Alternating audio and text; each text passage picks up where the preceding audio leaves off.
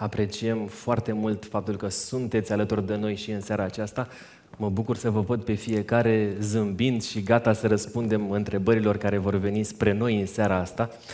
Uh, nu înainte de a spune tuturor despre faptul că, așa cum am fost anunțați, de fapt, așteptăm interacțiune în seara asta, așteptăm întrebări, Uh, pe Instagram Autentic Podcast și de asemenea veți avea posibilitatea să primiți și microfonul pentru a adresa întrebări uh, invitaților, distinților invitați din seara aceasta uh, și de asemenea pentru a vă spune punctul de vedere dacă veți simți nevoia aceasta. Așadar, dincolo de întrebări, avem și premii ca de fiecare dată. Avem cărți de la editura Viață și Sănătate. Prima dintre ele, uh, Știința al descopere pe Dumnezeu. Șapte argumente convingătoare în favoarea existenței lui Dumnezeu. Iar uh, cea de-a doua uh, este o carte pe care cu siguranță o cunoașteți, Origini, sunt știința și scriptura ireconciliabile, același autor pentru ambele cărți, Ariel Roth și uh, nu las la o parte faptul că în seara aceasta, ca de fiecare dată, veți putea primi uh, diferite produse cu marca Authentic Podcast. Este vorba despre pixul autentic și despre un tricou personalizat. Eu sunt gata cu întrebările. Sunteți pregătiți uh, pentru a da răspunsuri? Îl văd pe domnul doctor uh, Vărhuș hotărât la capitolul acesta. Să vedem cum stau lucrurile. Așadar, prima mea întrebare se îndreaptă spre uh, cel care cunoaște Scriptura, a studiat-o, uh, și am să-l rog pe domnul Laurențiu Ionescu să ne expună pe scurt ce susține Scriptura despre modul în care a apărut viața pe pământ. Bună seara tuturor! Uh, nu e simplu să răspundem la întrebarea asta pentru că Biblia are o frază cu care începe uh, uh, istoria despre cum a început viața, la început Dumnezeu a făcut. Da? E un proiect, așa-l vedem, ca un proiect pe care Dumnezeu a reușit să-l aducă la îndeplinire, îl gândise, poate, nu știm, înainte cu cât. Biblia ne vorbește despre planul pe care Dumnezeu l-a făcut înainte de întemerea lumii, deci a existat un proiect și îl vedem expus în niște cuvinte simple, pentru că trebuie să ne gândim că Geneza a fost scrisă pentru o populație de sclavi, majoritatea analfabeți, care nu cunoșteau foarte mult. Moise lor le-a spus prima oară lucrul ăsta și l-a pus în scris, însă ne-a ajuns și nouă relatarea aceasta simplificată a ceea ce a însemnat ceva foarte complicat și anume a zis Dumnezeu să facem om după chipul și asemănarea noastră. Și El să stăpânească peste tot pământul. Așa că este un proiect imens. Nu știu dacă îl putem încadra în specia, să spunem așa, ingineriei, geneticii, pentru că a implicat tot ceea ce vedem, o arhitectură complexă pe care o numim viață, în toate formele în care există, pentru că uh, s-a făcut în, în niște etape. Biblia ne spune zilele creațiunii, și a început cu, să spunem așa, ordonarea elementelor în așa fel încât planeta aceasta să fie ajustată la ceea ce Dumnezeu vrea să existe și anume o viață care să îl reprezinte și să-l reflecte și cu care să poată interacționeze. Așa că nu suntem nici roboți, suntem ființe vii, suntem niște mașini, mașinării complexe, Așa că așa începe istoria și Biblia, dacă am putea să o simplificăm, ne vorbește despre un proiect uh, pe care îl vedem astăzi e adevărat un pic distrus datorită a ceea ce s-a întâmplat mai târziu, în capitolul 3 din istoria aceasta, însă este un proiect magnific care cred că merită văzut și astăzi cu ochii pe care ni permite cunoașterea, care e mult mai mare decât a sclavilor din secolul 15-16 înainte de, de Isus, cu ochii aceștia încercăm să vedem acum ce a fost.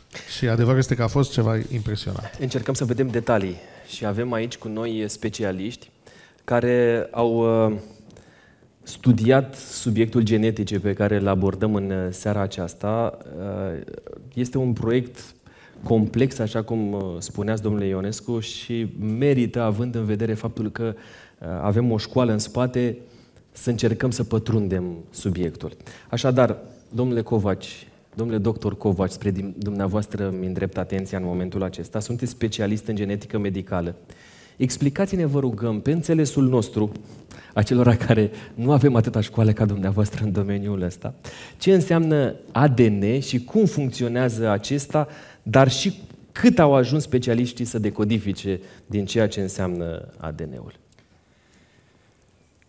Deci, probabil că toată lumea cunoaște structura ADN-ului care este o structură dublu elicoidală, deci pur și simplu ca o dublă spirală. Deci este o structură care este renumit și cunoscut pe, cred că pe toată planeta.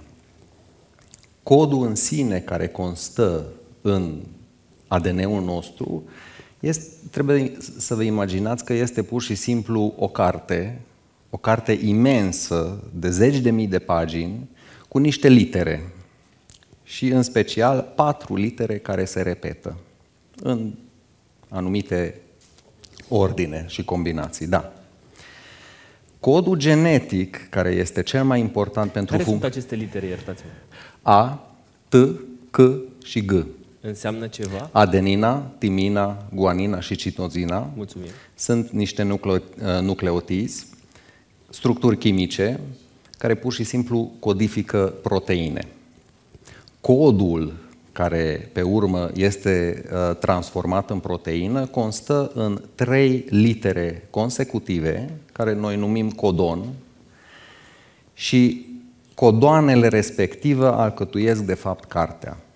În momentul de față, tot ce știm despre codul uh, genetic este ca cartea respectivă este universală, deci codul genetic este universal la toate speciile vii de pe pământul nostru, este același, este fără virgulă.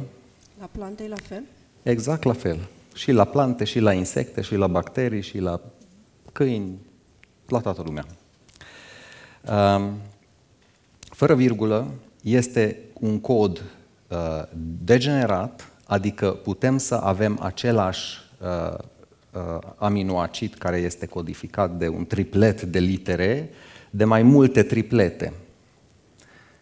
Din punct de vedere de apărare a organismului față de diferite modificări.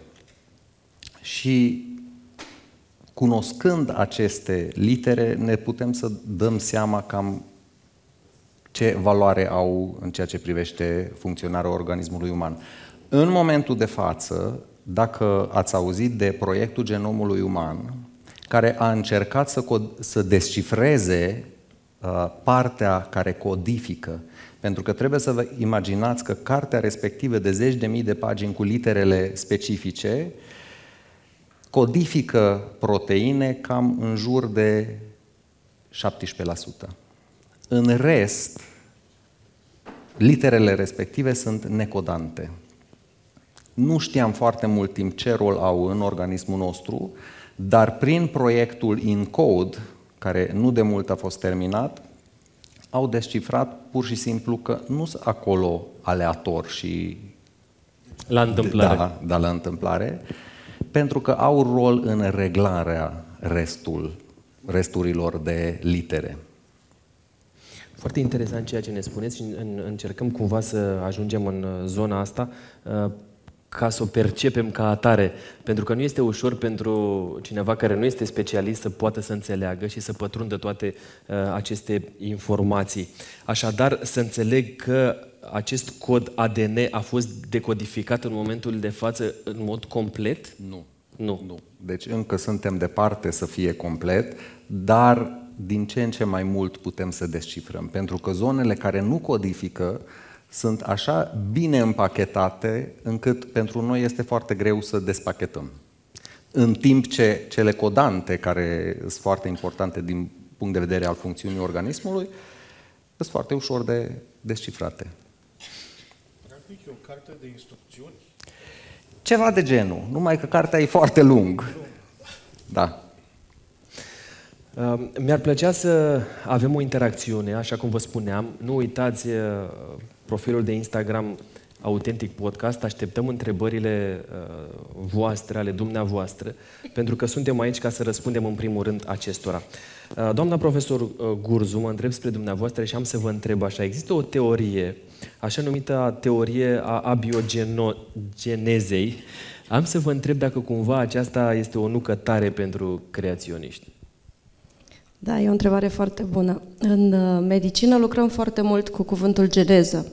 Ne place foarte mult să descifrăm mecanismele organismului uman și atunci vorbim de angiogeneză, formare de vase noi, fără de care n-ar putea exista embriogeneza, fără de care n-ar putea exista vindecarea plăgilor, fără de care negativ n-ar putea exista creșterea celulelor canceroase, pentru că foarte interesant, atunci când uh, o celulă tumorală crește, nu crește mai mult de 2 mm fără a-și forma vascularizație proprie.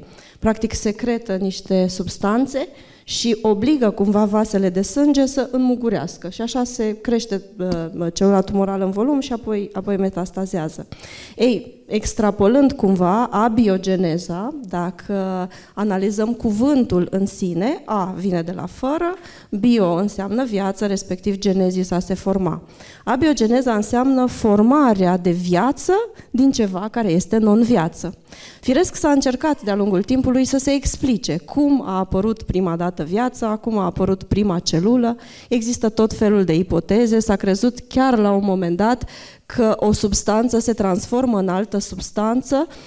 Ă, s-a crezut, de exemplu, că atunci când carnea intră în procesul de putrefacție, de fapt nu este un proces de putrefacție în sine, ci de fapt carnea se transformă în viermi.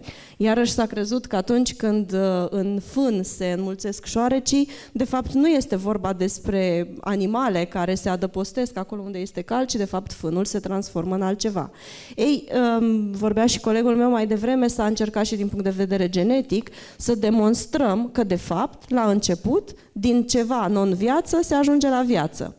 Sunt tot felul de teorii și probabil că tinerii din sală care știu că sunt foarte curioși, așa din fire, au citit multe pe internet, dar niciuna dintre teorii deocamdată nu este plauzibilă. Una dintre teoriile uh, foarte cunoscute în, în zilele noastre este, este teoria conform căreia din acea supă fierbinte, da, cumva radiațiile ultraviolete au uh, sintetizat, au dus practic la sinteza, la sinteza a ceva viu, la sinteza unei, unei proteine, dar pe de altă parte radiațiile ultraviolete ucid. Așa că în momentul de față, abiogeneza este o teorie, o teorie pe care dacă crezi în Dumnezeu, o crezi prin credință, dacă încerci să o demonstrezi științific, nu reușești să o demonstrezi în totalitate.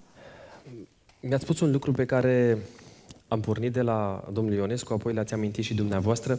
Domnul Covaci nu l-a spus direct, dar cumva subînțeles. În prima ediție uh, a apărut o întrebare pe care vi-o adresez încă de acum ca să reglăm puțin lucrurile. Îl folosim noi pe Dumnezeu ca pe un leu coplast atunci când ne place, îl punem acolo, când nu ne mai e de folos să-l dăm la o parte în lumea aceasta a științei? Când mă uit la microscop și văd zi de zi celulele canceroase, cred că Dumnezeu este și în spatele acestei boli pe care încercăm acum să o transformăm în boală cronică. Cred că Dumnezeu nu are doar rolul de pansament. Nu cred că poți explica tot ce se întâmplă în lumea asta, bun sau rău, doar prin faptul că există Dumnezeu. Clar că El controlează tot, dar uh, nu cred că este datoria noastră, ca ființă umană, să le explicăm. Domnule Vărcuș, am văzut că sunteți pregătit, vă rog să folosiți microfonul. Există două moduri, după părerea mea și experiența mea de medic, chirurg, care trebuie, noi trebuie să fim concreți chirurgii. Nu ne putem permite să adică noi visăm operăm după, să operăm după teorii. Deci la noi trebuie să fie cu centimetru, concret, material, tot ce facem. Și atunci, aș vrea să fac o mică precizare în legătură cu Dumnezeu, cârjă sau pansament sau ciofileucoplast. În medicină, în știință, avem ipoteze și teze. Ipoteza este o teorie de lucru, dacă se confirmă se, prin experimente repetabile, irefutabile, devine teză. Or, nici creaționismul, nici evoluționismul nu sunt teze. Sunt ipoteze. Ce mă deranjează foarte mult este că evoluționiștii spun că sunt știință. Nu e adevărat. Este o ipoteză de lucru, o teorie. La fel cum și creaționismul științific este un pic forțat, că nu există creaționism științific. Creaționism este creaționism. Acum, revenind la Dumnezeu,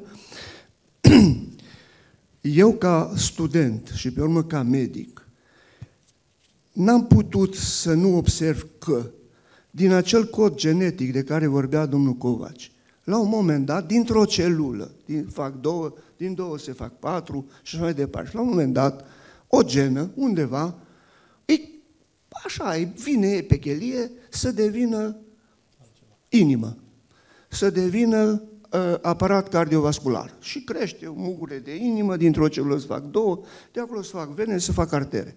Altundeva, altă genă, să gândește ea că ar fi bine să fie sistem nervos. Și nu știe nimeni cum, până la ora actuală n-a explicat, cred, nimeni cum, nu știu să fie explicat, cum acea celulă devine sistem nervos și cresc niște muguri care dau toți nervii care ne vin nouă ca niște fire electrice peste tot într-o corpul.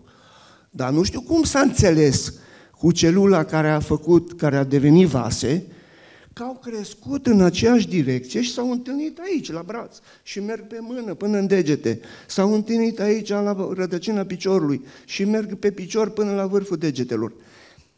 Eu nu cred că Dumnezeu este pansamentul meu când mă uit la această lucrare.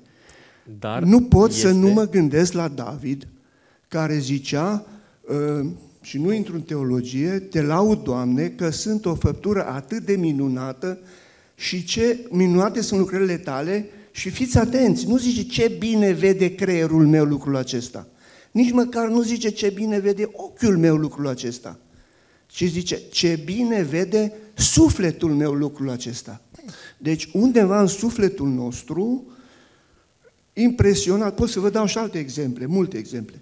Eu ca medic, și cred că multe ființe umane, nu putem să nu ne închinăm în fața a ceva care noi credem că este Dumnezeu, nu de teamă că ne bate sau ne trăsnește, ci dintr-o admirație extraordinară față de ceea ce vedem în jurul nostru. Mulțumesc. Pe de altă parte, chiar dacă nu înțelegem multe lucruri, uh, încercăm să le explicăm. Și toți studenții la medicină studiază embriogeneza și cam înțeleg ce se întâmplă nu neapărat cu genele care vor să devină inimă, dar cam știm pașii prin care se dezvoltă ființa umană. Așa că noi încercăm să înțelegem, dar nu știm de unde a pornit acel lucru, acel proces pe care noi încercăm să-l înțelegem în zilele noastre.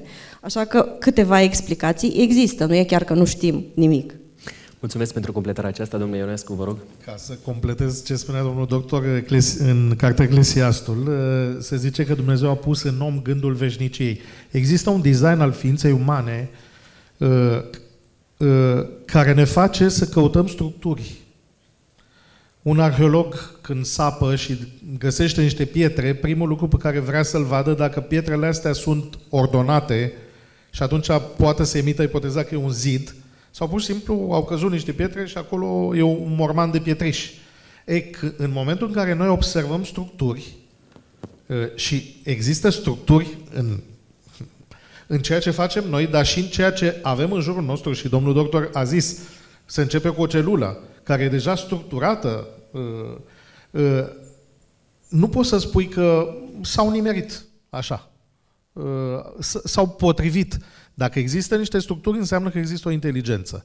Și atunci, într-un fel sau în altul, când ne uităm la lucrarea uh, mâinilor lui, uh, Pavel zice, puterea lui și Dumnezeirea lui se văd lămurit dacă te uiți cu băgare de seamă. Deci dacă te uiți cu atenție, nu poți să emiți această teorie că au apărut uh, datorită haosului. S-au nimerit literele astea, milioanele astea de pagini sau mii, zeci de mii de pagini Uh, s-au nimerit așa, să se potrivească și să... Nu, nu, există un plan. Și atunci, dacă există un plan, există o inteligență.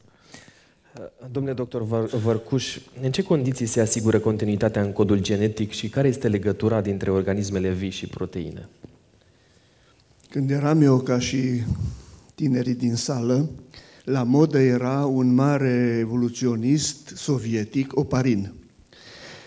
Oparin explica totul pentru lumea comunistă, tot ce se putea explica din evoluționism și evoluționism era știința de bază a tuturor ce se pot explica. Și s-a pus o singură întrebare, n-a putut să răspundă și nu se poate răspunde nici astăzi. proteina, vine cuvântul proteină, l-a introdus Berzelius, contemporan cu Darwin. Uh, și din greacă, proteios înseamnă primordial, primul. Uh, proteina este suportul vieții. Așa cum spunea domnul doctor Covaci, noi funcționăm cu proteine, fabricăm proteine, hormonii sunt proteine, creierul e proteină, celula e proteină, pielea e proteină, totul avem proteină. Deci viața este menținută de proteină, dar în același timp, deci viața fabrică proteină. Numai viața fabrică proteină. Dar în același timp, viața nu există decât în proteină. Și Oparin n-a putut să răspundă cine a fost întâi, viața sau proteina. Pentru că ou sau găina. Revenim exact la întrebarea asta. Cine a fost întâi, proteina sau viața? Că viața nu e decât în proteină, iar proteina e fabricată numai de viață. Uh, până în momentul de față nu s-a putut face această explicare. Iar dacă este vorba să vorbim despre ceea ce amintea uh, domnul doctor Covaci, eu i-aș lansa cu permisiunea noastră o întrebare care e foarte la modă acum, apropo de acele 80 și ceva la sută de gene care nu exprimă în fenotip direct, adică nu codifică o proteină, nu codifică un, un caracter direct, aș vrea să-l întreb că e la modă epigenetica. Acum, care sunt limitele epigenetice? Că uh, noi știm că s-a clarificat că orice am face, evoluția nu depășește specia. În dezbaterile anterioare s-a clarificat foarte bine, nu putem, oricât s-a încercat, n-am putut trece dintr-o specie în alta. Deci, evoluția dintr-o specie în alta, evoluționistă, nu există. Dar aș vrea să-l întreb, pentru că acum se discută foarte mult de epigenetică și tinerii încep să spere, să creadă că pot să bea Coca-Cola, pot să mănânce orice, putem să ne otrăvim că epigenetica ne va ajuta să ne adaptăm și, mă rog, poate chiar să creeze ființe noi. Care este? și o definiție a epigeneticii. Da, bun. Înțeleg că chiar și medicii mai au întrebări. Bineînțeles, da? tot timpul avem Evident. întrebări. Vă rog, domnule Covaci. Deci, ca să de, tot despre care am vorbit până acum cu codul genetic și așa mai departe, este strict în structura ADN-ului. Dar acum vorbim de o structură foarte simplistă, pentru că structura respectivă este mult mai complicată, pentru că la un moment dat, la structura ADN-ului poate să fie atașate niște grupări metilice sau acetilice. Grupările acetilice de obicei se atașează la proteinele histone, la care se răsucește ADN-ul când se condensează în timpul diviziei celulare. Bun. În, încerc, încerc să fiu cât mai simplu posibil. Și ideea este că epigenetica, adică factorii care influențează funcția genelor, fără să aibă o schimbare în structura ADN-ului. Este foarte greu de, de perceput cum poate o influență din exterior, o atașare a unui grupări chimice la structura ADN-ului, a structurii duble uh, elicoidală, poate să-și modifică expresia proteică și astfel un șir de evenimente care poate să se ducă la o boală, poate să se ducă la orice. Ideea este că în, din momentul fecundării se șterg aceste metilări, aceste uh, modificări epigenetice, pentru că modificările respective vin și de la tată și de la mamă. Și în timpul uh, vieții uterine încep să se lege tot ce vine din exterior în formă de grupări metilice, adică niște grupări chimice care nu produc modificarea ADN-ului, care va, pe urmă va produce niște consecințe. Nu știm exact pe termen lung ce se întâmplă, știm clar că sunt anumite modificări care duc uh, la o boală sau la o schimbare de trăsătură, nu știu ce, dar în rest, epigenetica e foarte dinamică. Ceea ce înseamnă că cum trăiesc eu viața, pot să influențez epigenetica. Fără să modific Stilul meu codul de viață. genetic. Fără să fie modificat codul Nu genetic. putem modifica codul genetic. Doar modul lui de funcționare îl Da, putem interesant, modifica. da. Să Pe le de, înțeleg. altă, pe de altă parte, există gene care împiedică uh, distrugerea, să spunem așa, distrugerea da. ADN-ului. Există gene care, uh, dacă o celulă este afectată, ele au capacitatea de a repara celula respectivă. Deci dacă ești norocos să ai gene foarte bune, atunci și, și dacă bei Coca-Cola din când în când, nu neapărat vei avea e, consecințe negative. Da, da, dar un fapt foarte interesant. Deci avem o Se genă. numesc oncogene. Uh, Da, dar un, un, avem o genă care e una dintre cele mai mari gene din uh, genomul uman, se numește P53, care uh, terminologia engleză este cea mai bună, deci așa o să vă zic, este Guardian of the Genome. Deci este pur și simplu polițistul genomului, ceea ce înseamnă că recunoaște dacă apare ceva modificare și poate să acționeze asupra modificărilor să nu avem probleme. Adică distruge celula. Dar există vreo Nu diferență neapărat între gena distruge. P53 la om și la delfin? Asta, la asta am vrut să ajung, pentru că foarte interesant, noi avem o genă, adică două copii din gena respectivă, în timp ce, să zicem, rechinul, acum la delfin exact nu știu, dar știu la rechin, are peste sute de copii din gena respectivă, ceea ce înseamnă că rechinul niciodată nu produce cancer. Wow. În timp ce la noi în- și la elefant, de exemplu, cred că este undeva, întreva, undeva între 40-50 de copii, iar același lucru nu produce cancer deloc, pentru că genele respective și dacă iese din funcție, funcțiune una dintre ele, restul rămâne intact. Foarte tare informația asta. Uh, da, uh, domnule, Dumneavoastră vă rog. spunea, uh, eu mi le închipui așa, la nivel popular, ca un fel de întrerupătoare, nu? Care în celulă permit anumite lucruri sau nu o parte din uh, genele astea. Acum, vorbeați despre patru litere și a zis că se codează cu trei și cu a patra ce se întâmplă? Patru să Deci- conțină Nu, nu, nu, nu. combinații de De- câte trei. Deci cele patru litere, de, structura ADN-ului este dublu elicoideal. Da. Asta înseamnă că avem cele patru litere pe de o parte și cele patru litere pe, de o, pe ce- cealaltă parte și ele se, uh, Se- da. se Combină. repetă. Dar pe urmă nu mai contează că sunt, avem patru litere, pentru că codonul constă din trei litere. Da. Nu, dar mă gândeam că poate a patra e ca un fel de backup. Nu, Dacă se nu pentru strică că ceva, avem, avem anumite porțiuni Aha. ale uh, cromozomilor, de exemplu, la fiecare capăt al, cromozom, al, al unui cromozom, că uh, uh, 26 de perechi de cromozom avem, uh, 23, mă scuzați, avem așa numite telomere, uh-huh. care sunt niște uh, porțiuni repetitive care, după fiecare diviziune celulare, își pierde o porțiune din... Uh, se scurtează, da, da. Și astfel, dacă, acum vorbesc despre o teorie, am putea, să op- am putea opri scurtarea telomerelor respective, am fi imortali. Și tineri. Da. Și? Ce? Și nu tineri, găsim uh, soluție la asta? Deocamdată genetica noastră e mai deșteaptă.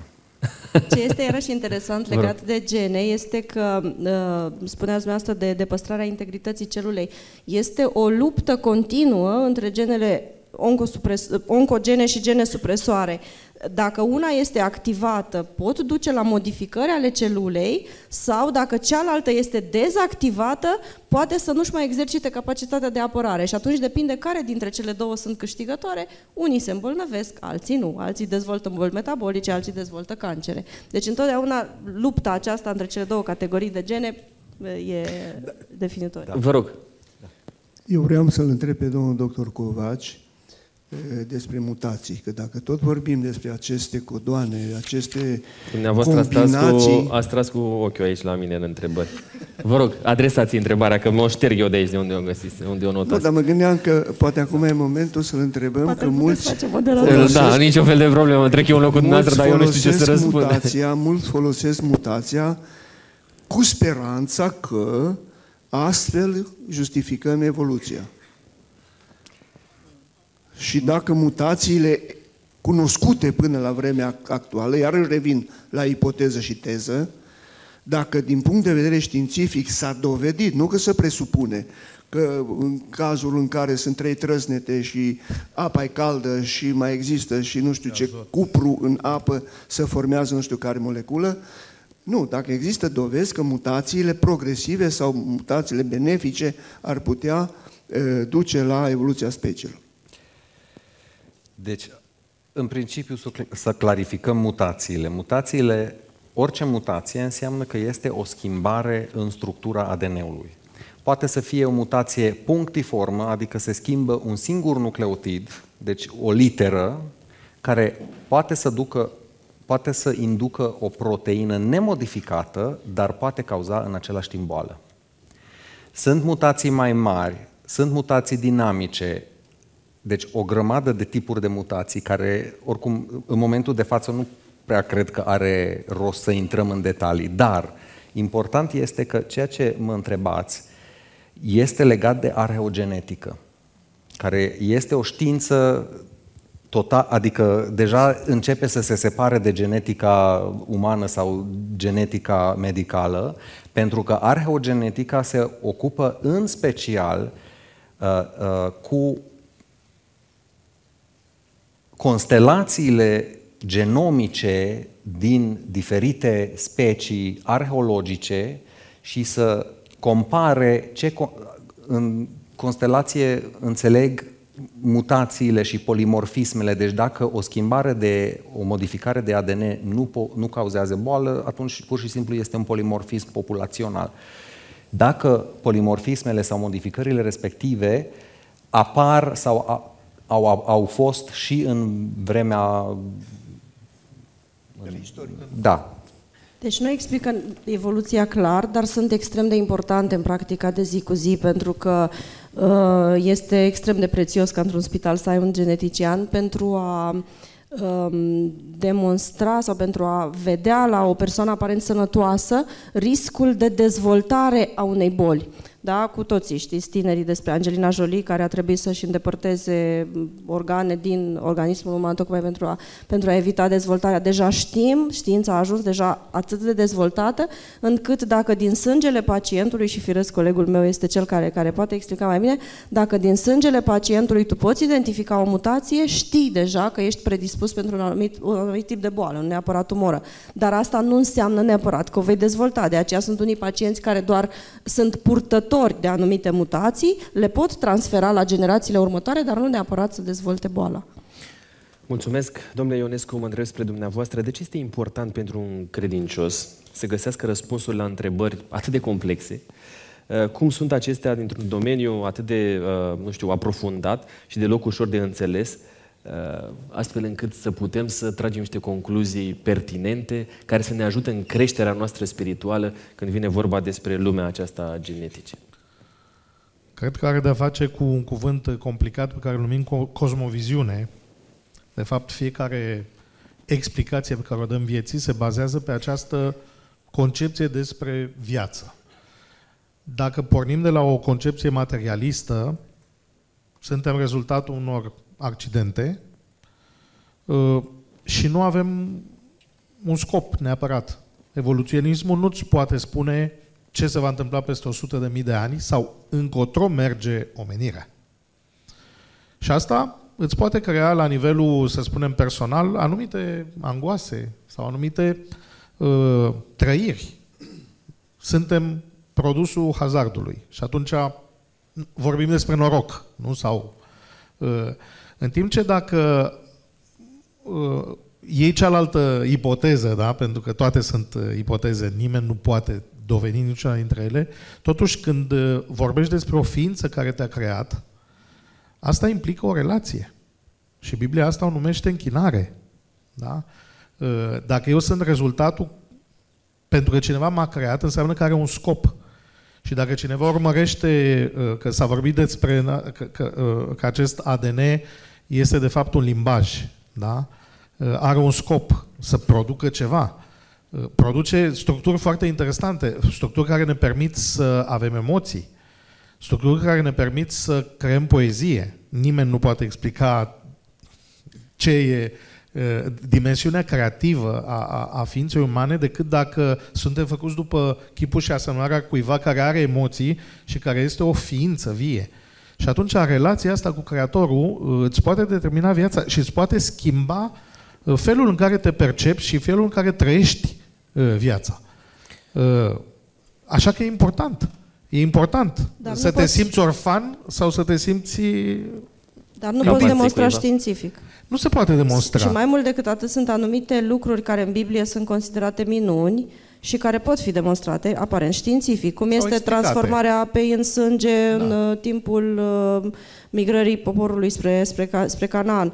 Se spune că atunci când porneau ploile uh, primăvara, pentru că solul era foarte roșu, apa devenea roșie. Adică poți să găsești explicații dacă chiar vrei să-L contrazici pe Dumnezeu. Dacă chiar vrei să contrazici Biblia, poți, poți găsi explicații. Însă, însă când uh, îți dai seama că e posibil ca să te fi făcut cineva, asta schimbă viața, pentru că o să, uh, o să încep să te întrebi, bun, dacă m-a făcut pentru ce m-a făcut? Care e scopul vieții? Uh, dar până la urmă acestea sunt întrebări filozofice mai degrabă decât de natură științifică. Da, sunt filozofice, însă sunt, uh, se bazează în, într-un... Hai să spunem așa, n-ar fi posibile dacă n-ar exista această structură. Interesant.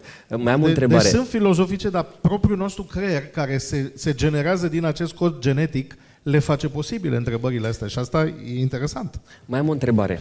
Tot pentru dumneavoastră puteți răspunde oricare în funcție de experiența pe care o aveți și studiul pe care l-ați făcut. Spuneați la un moment dat că omul este creat după chipul și asemănarea lui Dumnezeu. Așa spune textul biblic. Este creat și fizic după chipul și asemănarea lui Dumnezeu sau este mai degrabă o metaforă pe care Moise o folosește acolo? Aici o să intrăm în niște chestiuni mai complexe de exegeză. Uh, Biblia ne vorbește despre Dumnezeu ca o ființă dincolo de toate și numim asta transcendență. Însă, în același timp, e foarte interesant că Dumnezeu, ca să poată să comunice cu noi, din infinitatea asta trebuie să se limiteze. Noi suntem limitați în timp, spațiu, avem o frecvență pe care o percepem, nu putem vedea toată lumina, nu putem auzi toate sunetele. Și atunci, pentru ca Dumnezeu să poată fi perceput, se limitează. E, limitarea asta în Biblie are o formă umanoidă. În cartea lui Ezechiel zice, așa era slava Domnului. Se numește limitarea asta lui Dumnezeu și această, o numim teofanie, această arătare, această întruchipare a lui Dumnezeu ca să putem să-L percepem, are o formă umanoidă, e foarte interesant, așa e descrisă în Biblie. Nu avem trei capete pentru că se pare că suntem asemănători cu El și în forma fizică. Dumnezeu așa ni se arată și așa s-a arătat. Eu nu cred că e doar o chestiune de mitologie, ci uh, profeții care au avut experiența asta, pentru că trebuie să pornim de la realitatea Bibliei, că a fost, da, uh, au văzut treaba asta. Da? Deci există și o dimensiune fizică în care Dumnezeu se poate manifesta. Nu e limitat Dumnezeu la dimensiunea fizică, însă așa se manifestă. Vă rog, în Biblie. Domnule Aș vrea numai să fac o similitudine. Cum și-ar fi imaginat scriitorul Bibliei, Ezechiel, să zicem, care zicea de cărți în cărți, de roți în roți, de foc, parcă descria o rachetă cosmică. Cum și-ar, că zicea Daniel, cărțile au fost deschise și au memoria E, acum cu inteligența artificială parcă ne apropiem un pic și parcă ne vine să credem că ar putea exista o memorie fantastică care să registreze totul, dar nu ne putem imagina cum există asta. Și cred că, eu părerea mea, la vârsta mea, am ajuns la concluzia că în lume nu s-a schimbat din punct de vedere filozofic mare lucru datele problemei de la Pascal și până la noi nu s-au schimbat datele probleme. Pascal a fost un cercetător extraordinar, dar nu s-a convertit din cercetare, a oscilat între raționalist și gnosticist toată viața. S-a convertit printr-o revelație. Foarte profund Pascal. ce spune. Deci aici e credința. Degeaba căutăm credința în știință, nu o găsim. Pe Dumnezeu nu-L găsim în cartea de matematică. Ne putem impresiona, eu m-am impresionat la uh, embriologie, mă impresionez în fața a patru litere. a patru litere care codează toată viața din lume. Nu numai o ființă umană. Mă impresionez. Dar cred că nu așa l-am descoperit pe Dumnezeu, sau nu acolo îl descoper. Și aici iarăși revin la Iov. L-am căutat, zice Iov, în nori, l-am căutat, nu l-am găsit. Pe urmă l-am găsit în altă parte. Sau Apostolul Pavel, ca, să, nu vin, să nu mai vorbesc de Galileu Galilei, sau de, deci de la, vreau să zic de la Pascal și până acum, datele uh, e o opțiune care derivă din experiența noastră de viață și din căutările noastre. Aș vrea, dacă îmi permite, să explică și Darwin, explicăm de ce e evoluționist. Pentru că bunicul lui din partea tatălui, care era un fizician și era un filozof, avea un anturaj de sâmburi de evoluționiști. Ei căutau o alternativă la acel creștinism oprimant și uneori chiar necreștin din timpul lor. Și uh, Darwin a îmbrățișat, a fost cumva canalizat încolo de moștenirea Dar din familie. până la urmă a fost o chestiune de alegere, cum este și pentru noi astăzi. Noi discutăm acum și avem niște opțiuni în față. Va depinde de noi pe care cale o vom uh, urma, mai devreme sau mai târziu. Vă rog. Legat de Darwin, un lucru foarte interesant, că 98% din codul, din genomul cimpanzeilor este același cu noi. 98%. Și asta ce spune? Nimic. Este un fapt care știm. Okay, un dar, lucru care știm. Dar nu-i dă credibilitate Tragi lui concluzia Darwin? care îți convine. Nu, nu, Dacă exact, vrei- nu-i dă dacă credibilitate vrei, lui Darwin? Nu. Deci asta știm. Și rămânem aici, Datele științifice... fără să tragem vreo altă concluzie. Eu nu Iați-le- trag nicio concluzie. Deci știm că... Vă e 98 teamă să o trageți, Nu, sau? nu. Dar din punctul meu de vedere nu are niciun rost să tragem concluzie. Că până acum eu n-am văzut niciun cimpanzei care să se transformă în om. Păi da, au avut timpul lor în care s-au transformat în om. Dar nici dacă luăm... Presupuneți, Presupunem că au presupuneți. timp. Este doar o ipoteză. E o ipoteză. De fapt, Ce este? uh, De Vreau fapt, să ca să se- se întâmple asta, s-a inventat această idee că trebuie să treacă milioane, Milioane de ani, de ani, pentru da. că, de fapt, uh, regulile astea care sunt uh, codate în, uh, în uh, așa cum spuneați dumneavoastră, n- nu se produc mutații așa în fiecare zi la 2-3 da. la 2-3 minute, 2-3 secunde uh, și atunci e nevoie de un timp pe care nimeni nu l-a verificat. Și rămâne Un în alt sfera asta argument pe ipotetică. care eu cel puțin îl am pentru a crede în creaționism este faptul că noi vorbim foarte mult în medicină de diagnostic și terapie individualizată. Îmi place foarte mult și nu am explicație că fiecare suntem unici, inclusiv gemenii. Și atunci când tu nu știi de ce cel de lângă tine este aparent identic, dar nu este de fapt o clonă a ta, îți cam dai seama că ai o importanță, ai un rol în universul în care trăiești. Acum, cum ai fi apărut și de ce, Dumnezeu ne va explica, probabil într-o zi. Dar faptul că eu am un cod genetic unic, sau mă rog, cel puțin un pic sunt diferită de, de celălalt, este deja un plus pe care nu poți să-i atribu- îi atribui decât creatorului. Cu toate că gemenii sunt clone. Deci, în Da, dar cazul nu gemeni... 100%. Nu-i 100%, dar este o clonare naturală. Deci, după momentul fecundării, celula respectivă se împarte în două. Deci este o clonare naturală. Interesant. Vreau să spuneți ceva, să completați și apoi să trecem mai departe, vă rog. Uh, Voiam să spun lucrul ăsta că uh, și în cazul științei și în cazul religiei este un moment în care nu ai suficiente date ca să ai o teorie finală. Și lucrul ăsta trebuie Ca să-l să ai teză. Da, ca să ai teză. Ba mai mult, uh, în anumite uh, aspecte, tra- uh, uh, știința lucrează cu statistici, uneori manipulabile, să spunem așa, pentru că suntem 98%. Bun, ne putem uita la 98% la asemănarea dintre noi și maimuțe sau cimpanzei, dar 2% care e altfel poate fi enorm Este?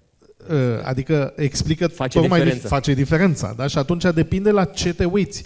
Și atunci de multe ori noi putem uh, uh, datele care nu ne convin sau când facem cercetare, nu, există anumite lucruri care nu se potrivesc cu teoria.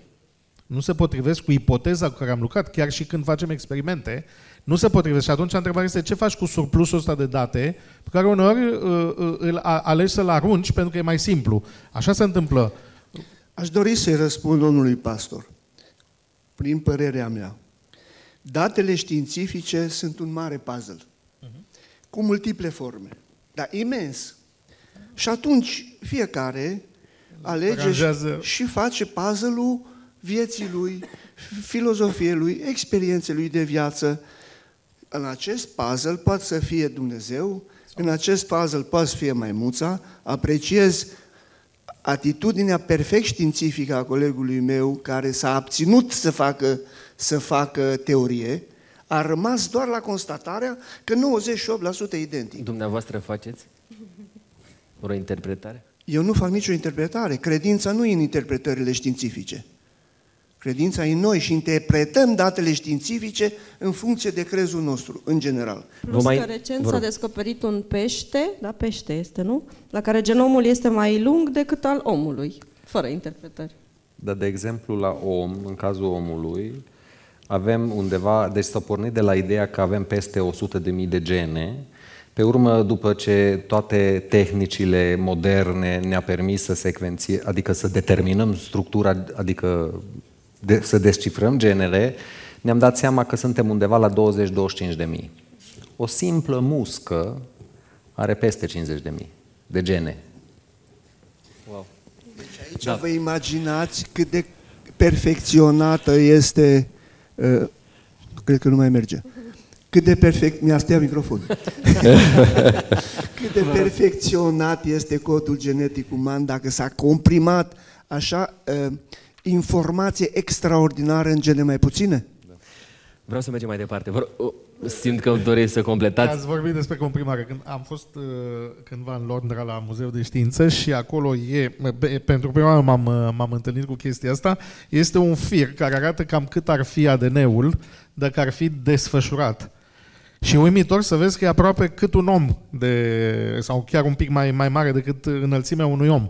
Și mă gând, a fost a pentru mine așa... Unei celule. Unei celule, da. Pe a, a, asta pentru mine a fost uimitor să văd un fir așa și să mă gândesc că el e înfășurat într-o formă atât de, da, de uimitoare. În, în mod normal, dacă celula nu este în diviziune, așa este în celulă. Așa este, și da. avem 23 de perechi de cromozom. Mm-hmm, da, deci da, înseamnă da, că e uimitor. E plin de... Este o structură impresionantă. Da.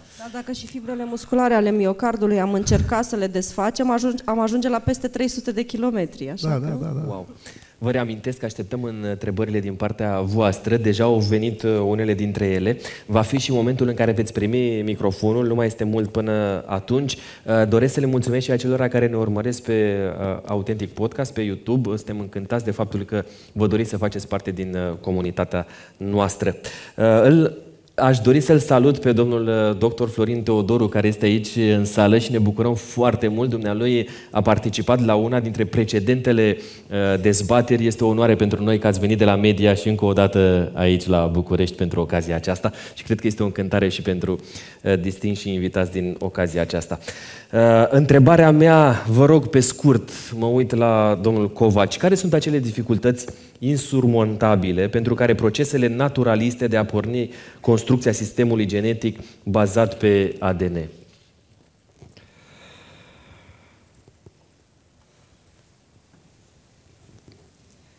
E ca și cu proteina și cu celula vie. E ca da. și cu abiogeneza. Da. Deci este foarte greu. Deci tot ce știu eu, eu nu pot să vă răspund la întrebarea respectivă. V-am pus în dificultate? Da. Nu m-am adică nu m-aș fi așteptat. eu nu am dificultate când nu pot să răspund la întrebare. Pur și simplu sunt întrebări la care nu putem răspunde. Și ne asumăm asta inclusiv ca oameni uh, de știință? Dar de ce nu? Păi dacă nu asum că nu pot să răspund la întrebare, atunci, atunci nu mai există cercetător. cercetare. Wow! Chiar mă bucur că îmi spuneți lucrul acesta. Vă rog, aveți microfonul. Întrebarea ar fi dacă, așa ca să, să înțelegem întrebarea, dacă a fost vreodată cartea asta scrisă doar cu două litere, nu? Cam asta ar fi întrebarea, sau numai cu o literă, sau fără nicio literă, nu? Pentru că asta fără însemna evoluția, ar da. însemna că a fost cândva o carte scrisă tot, doar cu două litere, nu? Tot ce știm, cartea a fost același. Aceeași, da. Că au fost alte constelații genomice, alte polimorfisme, alte mutații, ăla e o poveste întreagă. Dar Eu, cartea este același. Eu aș uh, puncta ceva în legătură cu ce a amintit domnul doctor Covaș mai înainte de generarea codului uman. Am învățat-o și eu la genetică. Nu știu dacă mai e valabil astăzi, dar în cartea mea de genetică scria că codul uman a degenerat și avem aceste mutații care dau boli și avem mutații recesive și mutații care se transmit dominant. Adică acele dominante se transmit din generație în generație, indiferent ce ai face, cele recesive se transmit numai dacă se moștenesc și de la tată și de la mamă. Și atunci când am citit eu codul acesta genetic, nu știu, ca să răspund puțin la întrebarea dumneavoastră, atunci când eram student și îmi puneam întrebările care și le pun tinerii noștri din sală, am zis, păi stai puțin, păi vezi de ce Avram era frate, era, Sara era, Sara era sora lui Avram, da? Și sau, erau, până la Moise, erau uh, oarecum recomandate căsătorile cosanghine. Pentru că codul genetic era perfect, așa am dedus eu, dacă e vorba să deducem uh, teorii. Uh, codul genetic era perfect și caracterele se potențau prin Dar nu scrie în transmitere. Biblie că era recomandat, nu era interzis. Nu, nu era interzis, Nu era asta, interzis, da. dar să practica pe scară de... Și bă, pe urmă descendenții au trimis, nu în țara nu știu care, să-i aducă nevastă. Corect. Nu pe Rahela și așa mai departe. Și la Moise s-a interzis căsătoriile cosanghine, mă gândeam eu atunci că datorită acestei degenerescențe a codului uman. Deci putem face orice interpretare dorim la datele științifice. Dar iarăși, repet, pentru mine, cum zice Apostolul Pavel în Evrei, ă, prin credință credem că lumea a fost creată din nimic. Da, dar i- ideea este că nu este o degenerare a codului. Pur și simplu, dacă vorbim de uh, fecundare consangvină și avem două genoame care, pentru că fiecare dintre noi avem un genom special cu o constelație, cu diferite polimorfisme, modificări, care aducem de la părinți, de la ascendenți și așa mai departe. D- uh, Da. Ideea este că dacă vorbim de consanguinitate, s-ar putea că constelațiile sunt aceleași. Și atunci este problemă, pentru că ei dacă se întâlnesc, atunci apar bolile recesive. Și astfel, deci codul, cu codul nu este absolut nicio problemă. Și Problema e... moștenirea cu care venim. Da. Da, ce Sau- interesant este că în consanguinitate se transmit bolile metabolice și nu bolile canceroase. Uite, ar fi o temă de cercetare, poate pentru proiectul viitor. Da. Pentru tinerii din sală. Mulțumesc, mulțumesc mult. Um, Aș dori să ne apropiem cumva de momentul în care să primim întrebările din partea uh, celor din sală. Mai am două întrebări pentru dumneavoastră în ocazia aceasta. Um, Una dintre ele sună așa, sunt subcomponentele sistemului genetic rezultatul unor procese naturaliste graduale și întâmplătoare sau găsim în aceste indicii ale existenței unei suprainteligențe?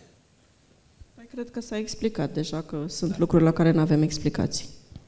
Și asta intră în aceeași categorie? Păi, uh, colegul nostru spunea mai înainte că după știința actuală, codul genetic a fost același totdeauna. Deci codul genetic uman nu se știe să fi fost, nu știu, s-au analizat codurile genetice la fosilelor și așa mai Da, departe. deci se poate analiza la fiecare... Nu, nu a existat alt cod genetic uman. Și ultima întrebare, așa mai, de, mai la suflet cumva, pentru că fiecare dintre dumneavoastră lucrați îndeaproape cu oameni. Reprezintă disputa dintre evoluționism și creaționism doar o reflexie filozofică subiectivă? Și am să încep de la dumneavoastră și am să închei cu domnul Ionescu. Um, Atunci când predau um, enigmele organismului uman la anul 2 și 3, mă minunez de fiecare dată de capacitatea de adaptare a organismului uman la tot felul de leziuni care apar în organism. Când încerc să le explic, firesc că trebuie să aduc și un argument pentru, pentru acele modificări. Ei, dar în sală nu sunt doar creștini. Și atunci, chiar dacă în străfundul sufletului meu mi-aș dori să-L aduc pe Dumnezeu în, uh, în viața științifică, este destul de complicat, dar pe de altă parte, explicațiile pe care nu le ai sunt explicațiile pe care le înțelegi cu sufletul și pe care le regăsești în Biblie. Și sunt multe. Deci organismul uman încă continuă să ne minuneze și eu sper ca din copiii care sunt la liceu, câțiva dintre dumneavoastră să doriți să faceți medicina, pentru că e atât de minunat să înțelegi ce se întâmplă dincolo de lucrurile care se cunosc deja. Apropo de asta, am o provocare pentru cei din sală. Câți dintre voi vă doriți să mergeți la medicină, sunteți studenți la medicină sau sunteți medici? Ridicăm mâna? Să ne facem o idee? Cred că IT-ul e predominant. E foarte posibil, deși este un număr însemnat și dintre aceștia în sală. Doar cei foarte buni merg. Subiectivismul din dumneavoastră n-a putut să tacă în seara asta, nu? Vă rog. Eu de obicei, și în cazul când predau la studii, foarte interesant, eu predau biochimie la studenți, nu genetică. Uh, toate procesele care știm din biochimie sunt legate de genetică, adică toată genetica este bazată pe procese biochimice, inclusiv fiziologia, patologia. Știe toată lumea cum este cadrul didactic cu materia lui. Biochimia e una din cele mai grele materii da. ale anului întâi. Uh, eu, de obicei, orice povestesc pentru studenți și încerc să le explic, sau pentru orice om, eu nu trag concluzii. Deci, de obicei, eu sunt un observator, văd anumite lucruri, fără concluzii. Deci până ce nu se poate trage concluzia că mărul este roșu datorită pigmenților care îi încoajă, până atunci Asta singurul nu... fapt care știm, sau singurul lucru care știm este că mărul este roșu. Nu verbalizați concluzia sau nici măcar pentru dumneavoastră nu extrageți o concluzie? Am depinde concluzie. de situație. Da, depinde de situație, dar am concluzia mea. Uh, de obicei nu verbalizez, dar uh, ca să cumva să verbalizez acum concluzia mea, nu o să verbalizez clar, dar cumva în biochimie și în fizic, în biofizică se presupune că pe pământul nostru sau în universul nostru energia nu se poate crea și nu se poate distruge. Tragem noi concluziile. Da. Mulțumesc, domnule uh, doctor Vărcuș. Ca Reprezintă să, disputa dintre evoluționism și ideea colegului meu, așa este. Și atunci când mi-am pus și o întrebări, încotro să ia viața mea, având o educație religioasă în copilărie, ca orice tânăr am ejectat această educație pentru că voiam să fiu eu, nu ce mi s-a transmis, mai ales că făceam studii. Și atunci, continuând ideea colegului meu, nu putem trage, un adevărat om de știință nu trage concluzii filozofice. Filozofii interpretează în modul care vor ei datele obținute de omul de știință. Dar pentru concluzia mea, ă, n-am găsit cum, conform legii a doua, celei de-a doua lege a termodinamicii, n-am văzut cum din uh, cupru și fier și așa mai departe să rezulte o proteină și dacă ar fi rezultat o proteină, cum să rezulte o celulă care e o uzină. O celulă este un organism în sine, o uzină întreagă și atunci uh, ideea care a fost este că creațion, uh, evoluționismul nu m-a satisfăcut având practica mea medicală, am observat totuși că dincolo, lucrând totdeauna la limita morții, la limita dintre viață și nu la naștere, toată lumea e bucuroasă și face chefuri la naștere. Ei, am lucrat la capătul celălalt al vieții, văzând oamenii care mor, văzând cum se apropie uh, lumea de lumea de dincolo, care probabil că există, am ajuns la concluzia că totuși, cum spunea și uh, doamna profesor, nu putem să nu ne gândim la Dumnezeu. Se impune undeva în sufletul meu ideea de Dumnezeu, poate nu așa cum îl descrie o biserică sau alta. Ideea de Dumnezeu neînțeles, care poate are șapte simțuri, nu ca noi. Poate că e imaterial, altă formă de energie, cum spunea. Multe dimensiuni. Multe dimensiuni, cum spunea colegul, alte forme de existență. Dar undeva, undeva, această credință mi-a direcționat viața, cum spunea uh, domnul pastor, și am văzut că și pacienților, în general cu care am lucrat, le-a direcționat viața. Un singur pacient am avut care pus pe masa de operație în jura. Într-o carieră de 40 de ani, toți ziceau, Doamne ajută. Unul singur înjura pe Dumnezeu că i s-a produs un cancer de piele. Am primit o întrebare pentru dumneavoastră și cred că este timpul ei acum. Spune așa, noi niciodată nu am putut vedea ce e înăuntrul unui organism uman. Cei care au adresat întrebarea, eu mă număr printre aceștia. Este Dumnezeu acolo? Când Yuri Gagarin a sărit în, spa, în cosmos, a fost primul om care a mers în cosmos și când s-a întors înapoi, era fraza pregătită, ca și pe lună, nu când a mers Armstrong, că nu a zis scosul din capul lui. Era pregătită de acasă, când pui piciorul pe lună, spui pas mic pentru mine, mare pentru omenire. Și Gagarin, când s-a întors, a zis, am fost în cosmos și nu l-am văzut pe Dumnezeu.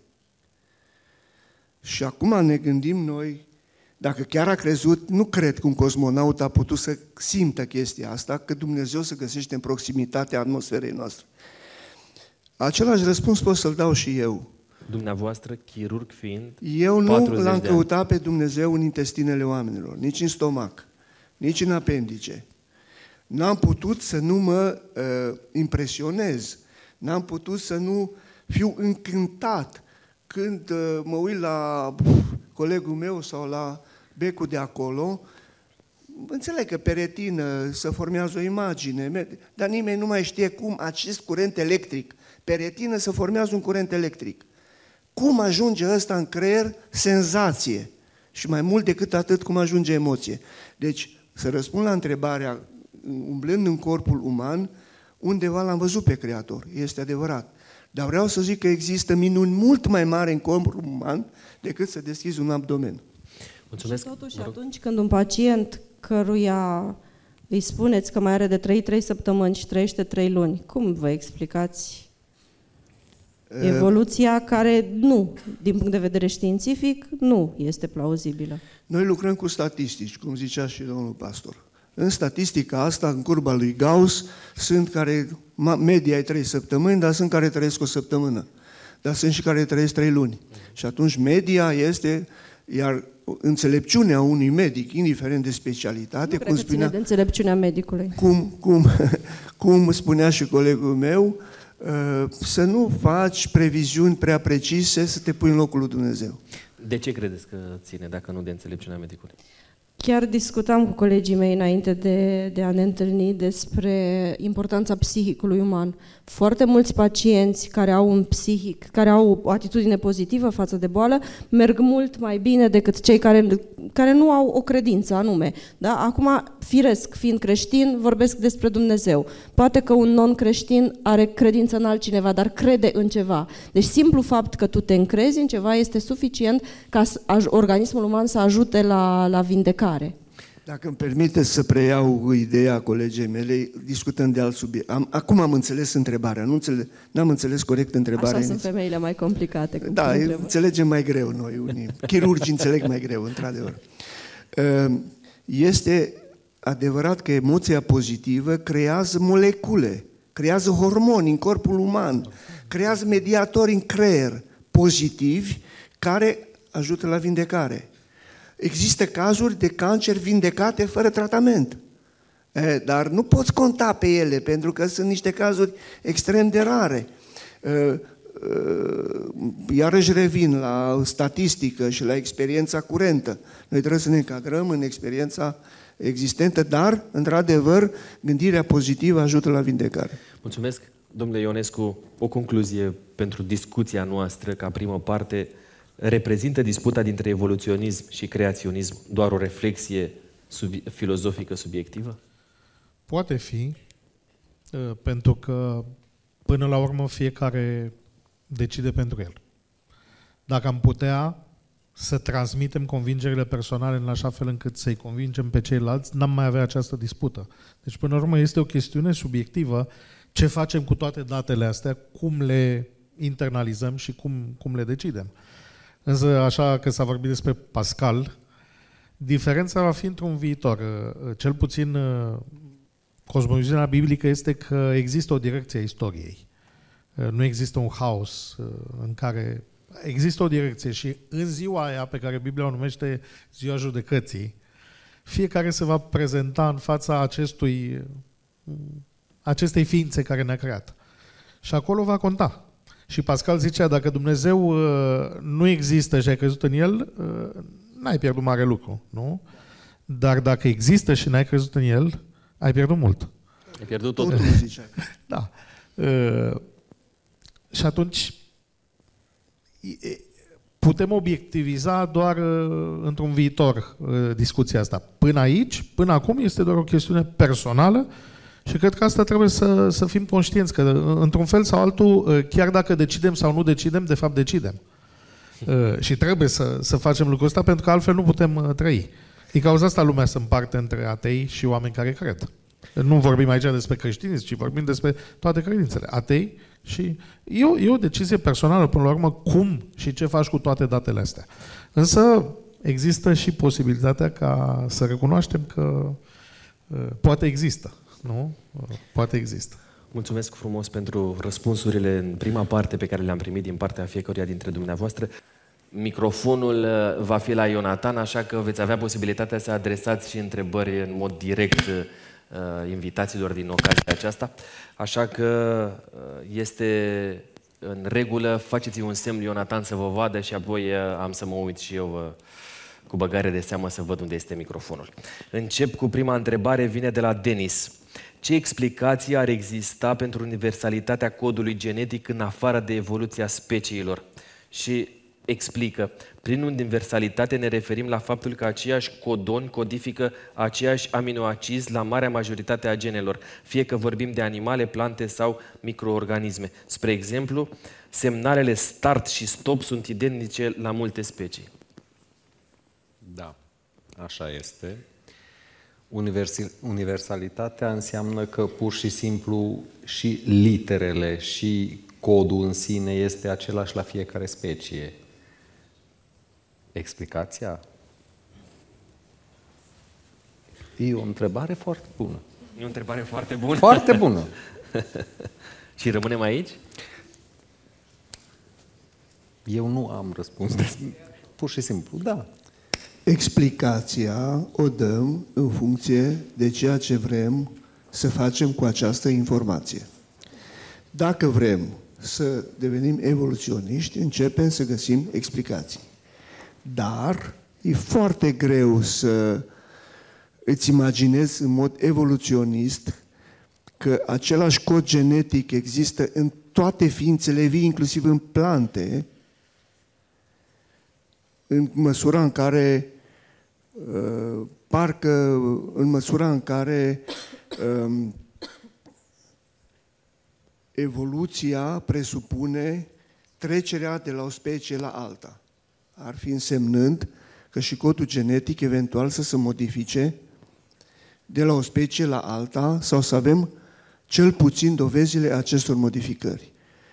Deci, interpretarea pe care Jolt, colegul meu, se abține să o facă, ceea ce este remarcabil, pentru că e un om de știință. Deci nu face interpretări. Interpretarea o facem fiecare cum dorim să uh, tragem o, să relaționăm cu informația respectivă. Pentru mine, de exemplu, este dovada că există o inteligență, că o fi Dumnezeu, că există un creator, că există un design care a gândit în mod foarte simplu viața. Cu patru baze azotate a creat toată diversitatea aceasta. Îmi imaginez greu, eu personal, cum spunea cineva, că aceasta ar fi rodul întâmplării. Și cineva s-a exprimat statistic. A zis că acest lucru ar fi posibil, așa cum ar fi posibil ca din explozia unei tipografii să rezulte în dicționar. Uh, Norbert întreabă cât de sigură și eficientă este terapia genetică.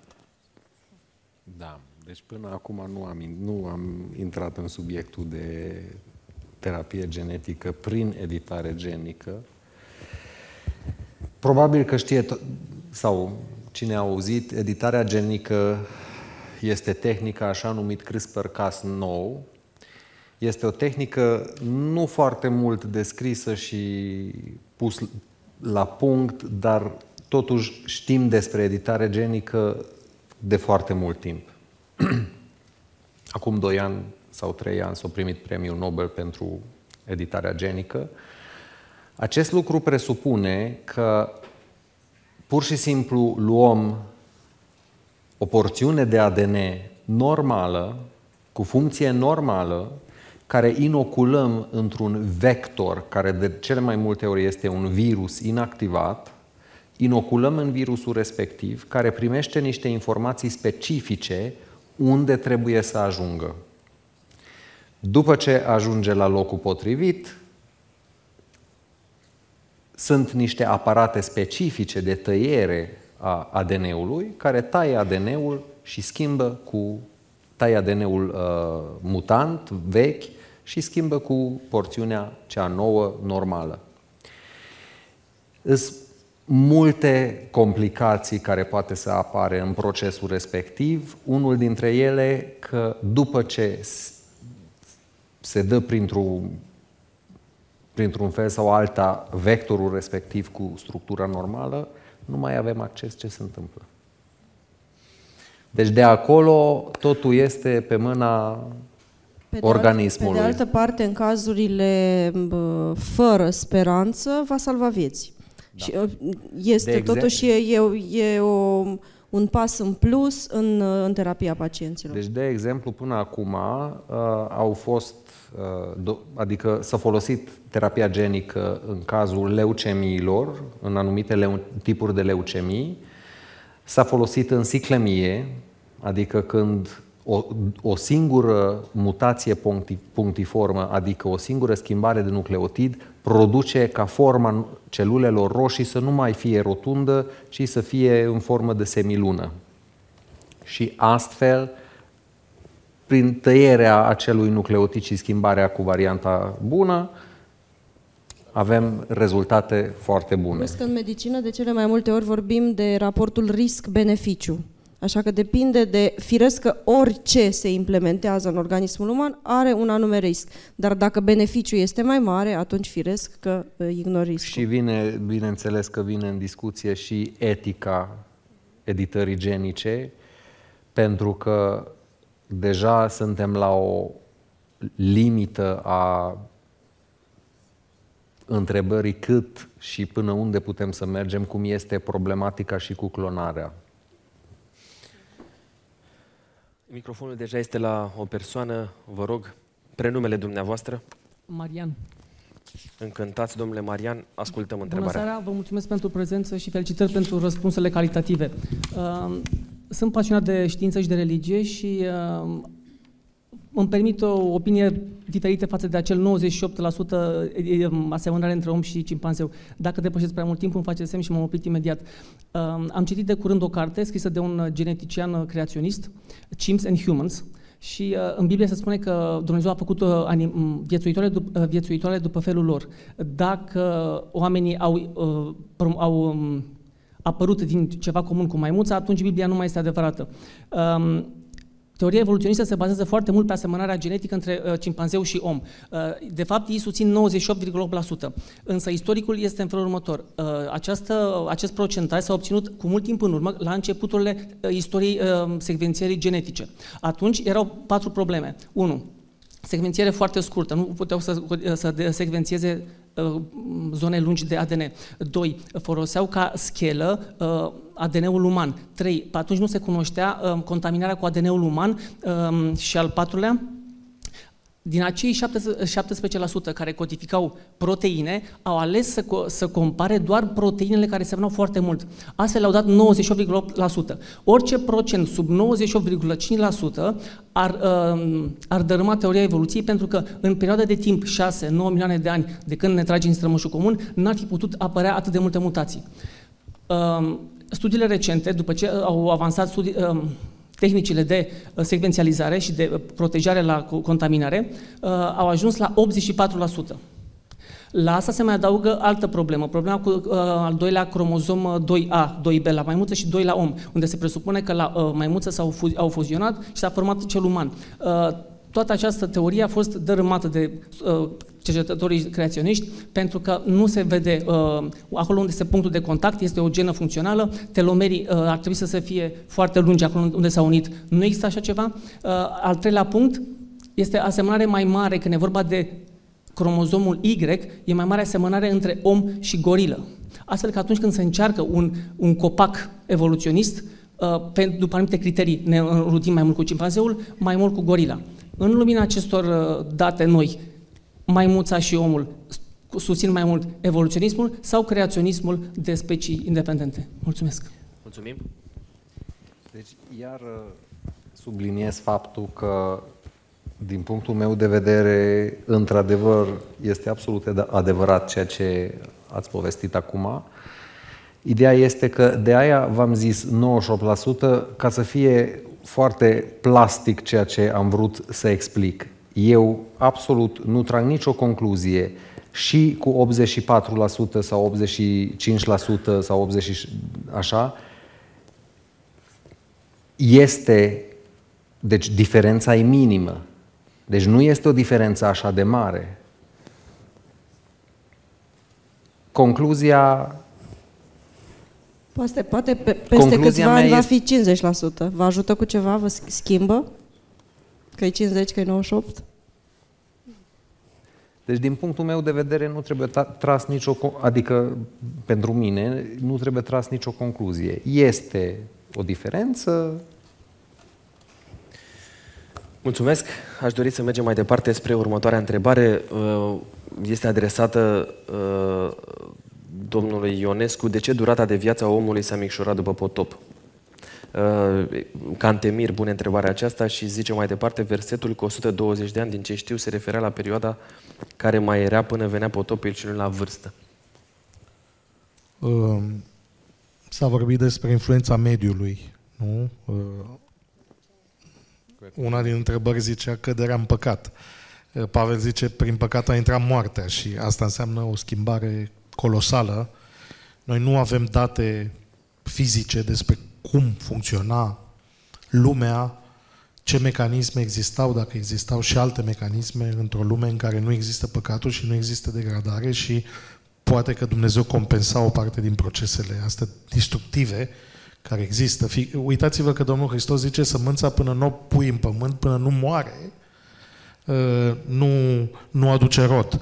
Și atunci, dacă avem o o lume ideală în care sunt reglate toate elementele astea care influențează viața și influențează și mutațiile genetice, nu știm cum funcționa. Însă e clar că potopul a adus niște, cel puțin, așa cum descrie Biblia, a, a adus niște schimbări majore și de climă și de obiceiuri de viață și de alimentație și atunci asta au o repercusiune uh, directă. Acum, cât de repede sau cât de mult, aici Trebuie să fim, să intrăm în dialog cu specialiștii, să intrăm în dialog cu specialiștii care ne pot spune cât de repede. Gândiți-vă dacă a crescut de două, trei ori, să zicem, cantitatea de radiații care ajunge pe Pământ, asta îți poate produce niște modificări rapide și majore. Mulțumesc, vă rog. În primul rând nu știm. Deci, între cum, cu înțelepciune răspunde colegul meu de multe ori, nu știm. Dar există unii care încearcă să explice și normal să încercăm să explicăm, să căutăm tot felul de explicații. Este firea umană, ca norocul și așa și trebuie să existe. Dorința de a cunoaște, de a explica.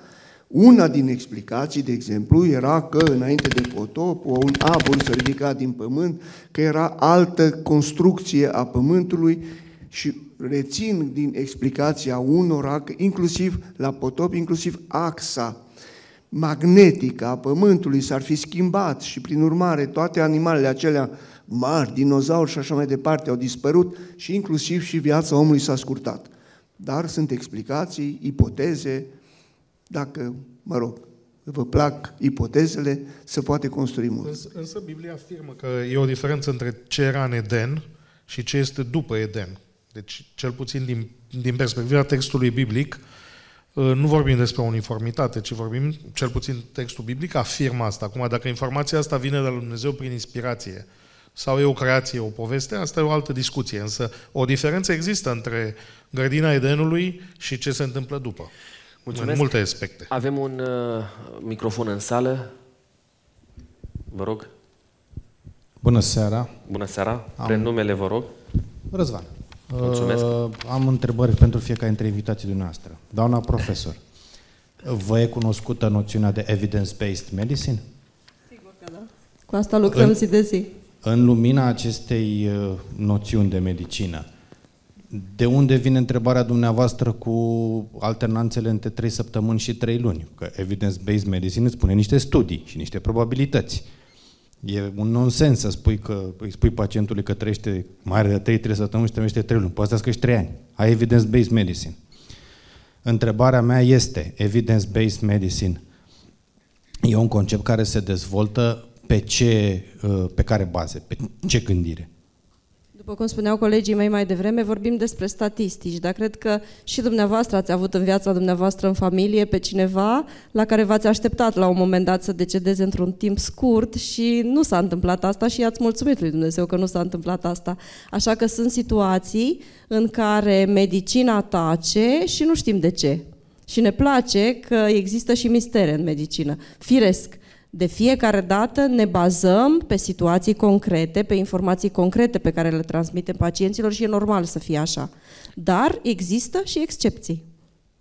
Și tocmai da, dacă ele rămân excepții. Dacă îmi permiteți, în practica medicală, ă, mă rog, doamna profesor lucrează în laborator. Eu lucrez cu pacienți cărora trebuie să le dau acel răspuns despre care spunea doamna profesor. Eu doar le scriu în răspunsul, ceea ce mai simplu. Gauss din Evidence-Based Medicine, noi vorbim despre mediană, despre supraviețuire medie, exact. despre așa mai departe. Uh-huh. S-a observat. Eu vă spun cazuri oncologice clare.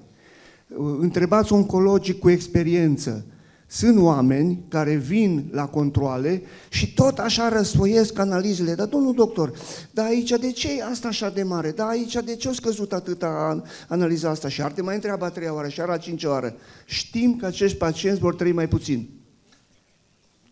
Base medicin din ochi și din experiență. Mm. În curba lui Gauss ăia să pun în stânga. Și știm că vin unii și zic, știm, am văzut de 30 de ani văd treaba asta. Și vin unii și zic, domnul doctor, ce vrea Dumnezeu? El nu se neglijează, face tratamentul, dar are altă atitudine. Acei neurotransmițători, o biochimie întreagă, citiți, vă rog, cartea uh, uh, tu, ești, tu, ești, uh, tu ești placebo. E o carte atee, dar care explică fenomenul acesta. Și de Unica, nocebo. Și de nocebo, și, în același timp. Așa. Și uh, vin unii și zic, ce vrea Dumnezeu, dați-mi dumneavoastră ce trebuie, nu mă interesează.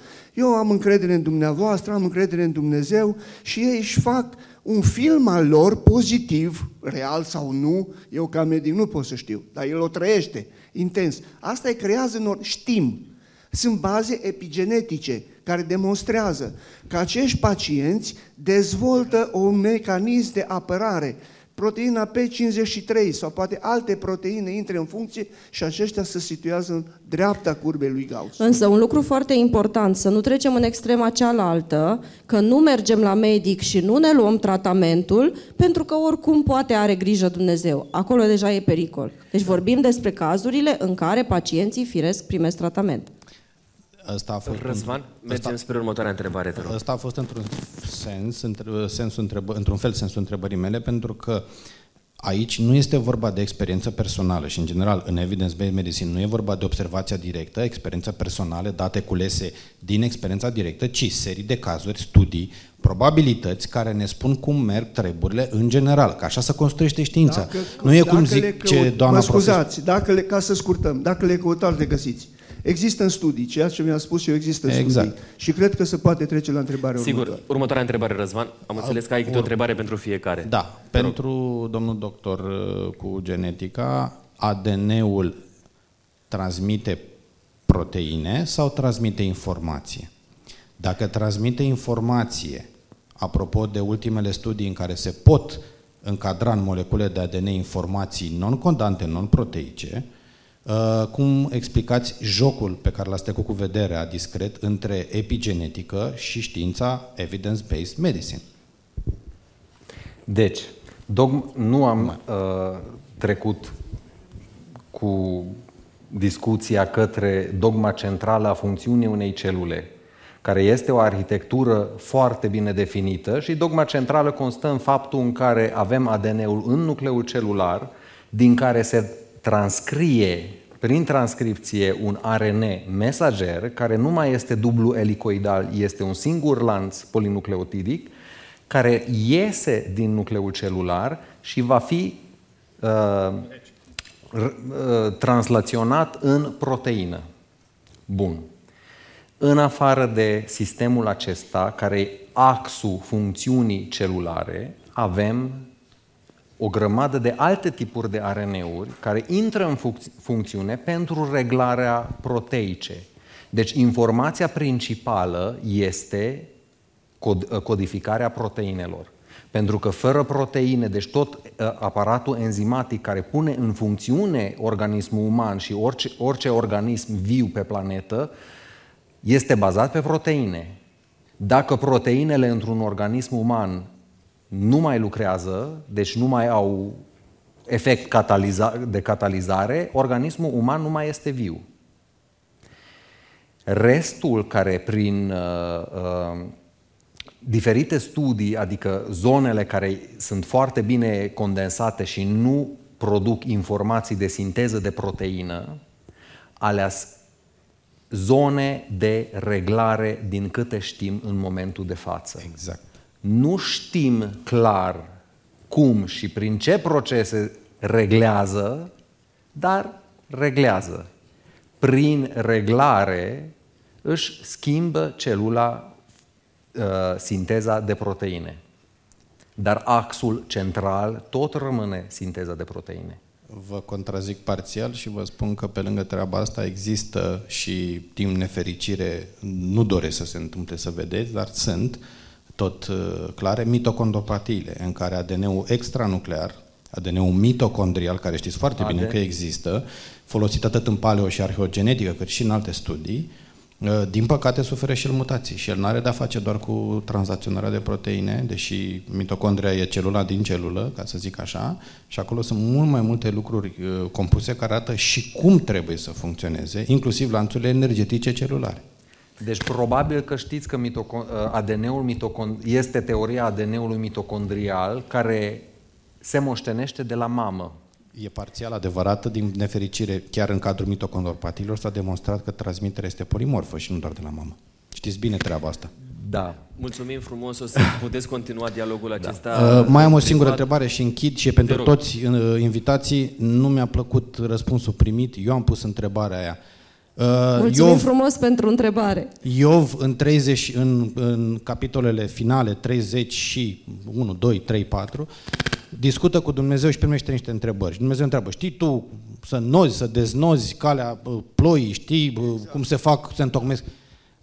La multe din respectivele întrebări, și mă uit în special la domnul conferențiar Laurenționescu, uh, de la el aștept răspunsul. La multe din aceste întrebări știința ne-a oferit aceste răspunsuri. Ce facem? Dispare Dumnezeu pentru că noi știm acum cum se bună. întâmplă asta? dați premiu și... pentru întrebarea nu, asta. Nu, nu. Era, era întrebarea cu care ai început tu, că de la mine a venit conceptul cu Da, întrebarea este foarte bună. Mulțumim, Răzvan. Pe vremea aceea, Iov nu știa de unde vine ploaia. Noi știm acum. Dar problema este în felul următor. Cum ați subliniat și dumneavoastră, cum ați subliniat și colegii de platou, descoperirile vin în avalanșă peste noi, științifice din toate domeniile. Dar fiecare descoperire deschide o ușă spre un necunoscut și mai mare. Adică putem și aici forma... este problema. Eu știu de unde vine ploaia, știu cum să vârte pământul. Eu zicea că nu, pământul spânzura pe nimic, nu? Da. Cineva i-a spus și lui chestia asta. E, noi acum știm chestia, e o banalitate pentru noi. Atunci nici savanții nu înțelegeau ce vrea să zică. E, în concluzie, vreau să spun că aceleași întrebări pe care le-a pus Dumnezeu lui Iov, le puneți dumneavoastră lui acum sub altă formă, cu alte date științifice, dar tot necunoscute rămân, tot dezbatere rămâne și dacă ar fi Dumnezeu ne-ar pune niște întrebări acum noi, de genul niște întrebări știi noi. tu cum se da. translaționează da. gena pe 53 de pe cromozomul nu știu care, știi tu ce enzimă nu știu unde. Deci întrebarea rămâne aceeași. Exact. Întrebarea rămâne cam aceeași, pusă cu alți termeni științifici da, și în ziua de azi. Asta nu ne uh, limitează Pentru că de aceea am provocat o astfel de discuție. Că dacă am plecat de la premisa aceasta, de ce ne mai punem întrebări? Pentru că întrebările, în fond, sunt unele care deschid uși, deschid uși și tot așa, atunci cumva n-ar mai avea rost discuția de aici. Și am zice, ok, luăm lucrurile ca atare, deschidem Biblia, asta ne-a dat Biblia, mai departe de aici nu putem să mergem. Orice descoperire a condus la o mare întrebare. Categoric. Și asta ne provoacă să mergem mai departe. Exact. Vă rog, cred că atunci când, când încetăm să ne mai punem întrebări, e o mare problemă în ceea ce ne privește pe noi toți, în orice domeniu. Problema în cartea lui Iov, că m-ai întrebat direct despre cartea lui Iov, este că uh, Iov începe într-o anumită poziție în care crede că poate discuta cu Dumnezeu. Uh, prin întrebările astea, unii le consideră întrebări retorice, alții le tratează ca niște întrebări la care se poate răspunde sau să putea răspunde. După ce Dumnezeu îi, îi, îi pune întrebările astea, el recunoaște că există o diferență imensă între Dumnezeu și el și concluzia lui e mă bucuiesc în praf și cenușă pentru că am vorbit despre lucruri despre care nu știam. Acum, faptul că noi știm un pic mai mult nu înseamnă că știm totul. Și ca să soluționăm un pic dialogul ăsta între știință și religie, în niciuna dintre cele două părți nu avem toate informațiile, că dacă am avea toate informațiile, n-ar mai exista întrebări. N-ar mai trebui credință. Da, și n-ar mai exista întrebări. Ar fi, exact. Și atunci, avem mai multe date într-o parte, mai puține într-alta, avem anumite date într-o parte, nu avem toate datele în partea cealaltă. Eu avem cred că credință sunt... la evoluționiști, exact. că și ei cred în, în, în teoria lor, avem A. credință și, și din coace. Că trebuie, ne, orice, trebuie să vă spun că ne apropiem de două ore de discuție Orice sistem... Și uh, mai avem întrebări pe care Bun, mi-aș dori să le adresăm. Terminat. Bun, uh, mergem spre o întrebare pe care ne-a adresat-o Emma. De fapt, ea ne-a adresat mai multe întrebări. Selectez una ca să dau posibilitatea și celorlalți uh, să uh, citesc întrebările venite din partea lor. Ce efecte are postul asupra ADN-ului? Ce efecte are postul asupra ADN-ului?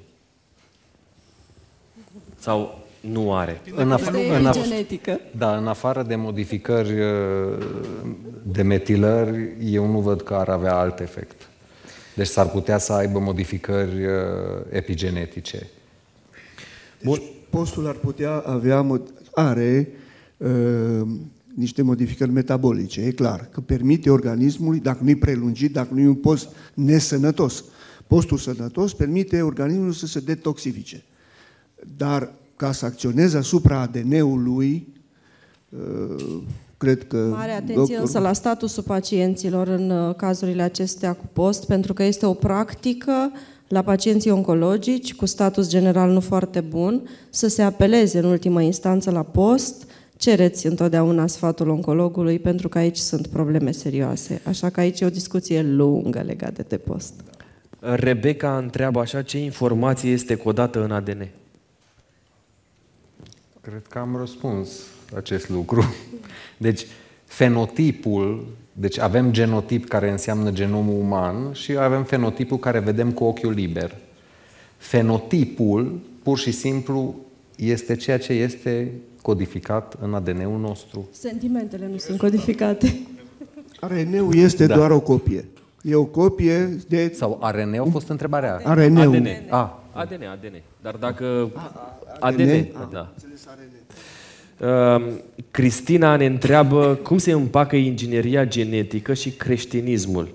Și continuă. Va împiedica aceasta în vreun fel planul lui Dumnezeu de a readuce creația sa la forma edenică?